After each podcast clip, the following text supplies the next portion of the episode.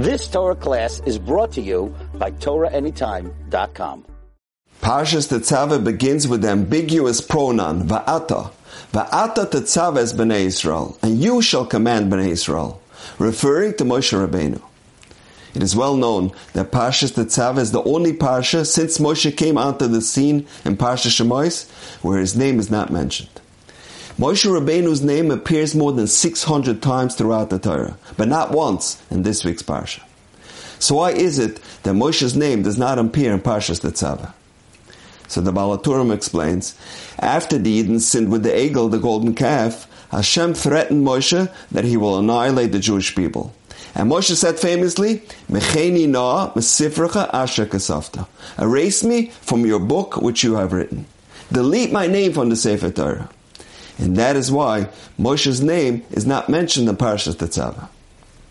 But the question is, the episode of the Egel is recorded in next week's Parsha, Parshas Kisisa.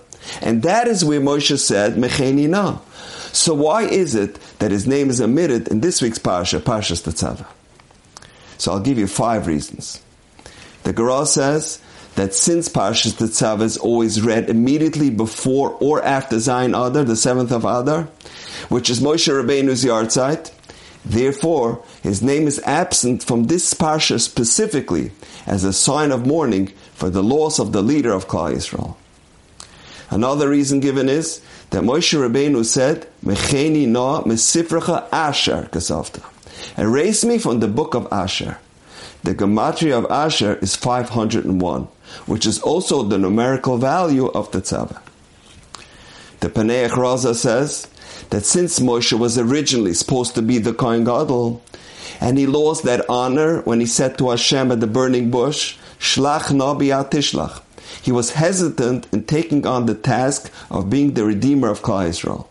Therefore, in Parshas Tetzaveh, which talks about the garments of the Kohen Gadol, he is not mentioned in this week, in this week's parsha.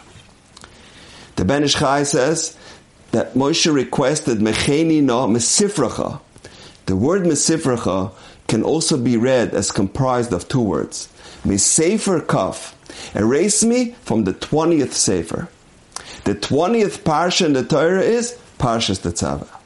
Therefore, Hashem left Moshe's name out of Parshas Tetzaveh as per his request.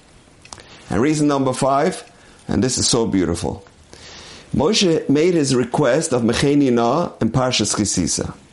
Okay, so the next week, Parshas Vayakhel, his name was supposed to be omitted. But Hashem said, I can't bring myself to erase Moshe's name from this week's Parsha. I'll do it next week. Then Parshas Pekudei came along, and again he said, I'll do it next week. The following week came, and again, Hashem did not have the heart to take him out of that week's Parsha. In every subsequent Parsha, Hashem was reluctant in taking out his name. Until he got to the last possible Parsha, which is this week, Parshas Tetzaveh. Then he had no choice.